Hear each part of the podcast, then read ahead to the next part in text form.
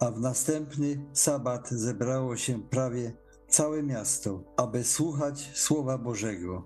A gdy Żydzi ujrzeli tłumy, ogarnęła ich zazdrość i bluźniąc sprzeciwili się temu, co mówił Paweł. Wtedy Paweł i Barnaba odpowiedzieli odważnie i rzekli: Wam to najpierw miało być opowiadane Słowo Boże, skoro jednak je odrzucacie i uważacie się za niegodnych życia wiecznego, przeto zwracamy się do pogan.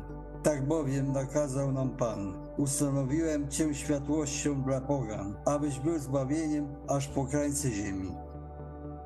A Paweł stanowszy pośrodku aeropagu rzekł, mężowie ateiscy, widzę, że pod każdym względem jesteście ludźmi nadzwyczaj pobożnymi. Przechodząc bowiem i oglądając wasze świętości, znalazłem też ołtarz, na którym napisano nieznanemu Bogu.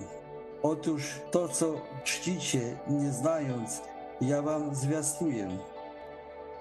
Bóg, który stworzył świat i wszystko, co na nim, ten, będąc Panem nieba i ziemi, nie mieszka w świątyniach ręką zbudowanych, ani też nie służy mu się rękami ludzkimi, jakby czego potrzebował, gdyż sam daje wszystkim życie i tchnienie i wszystko.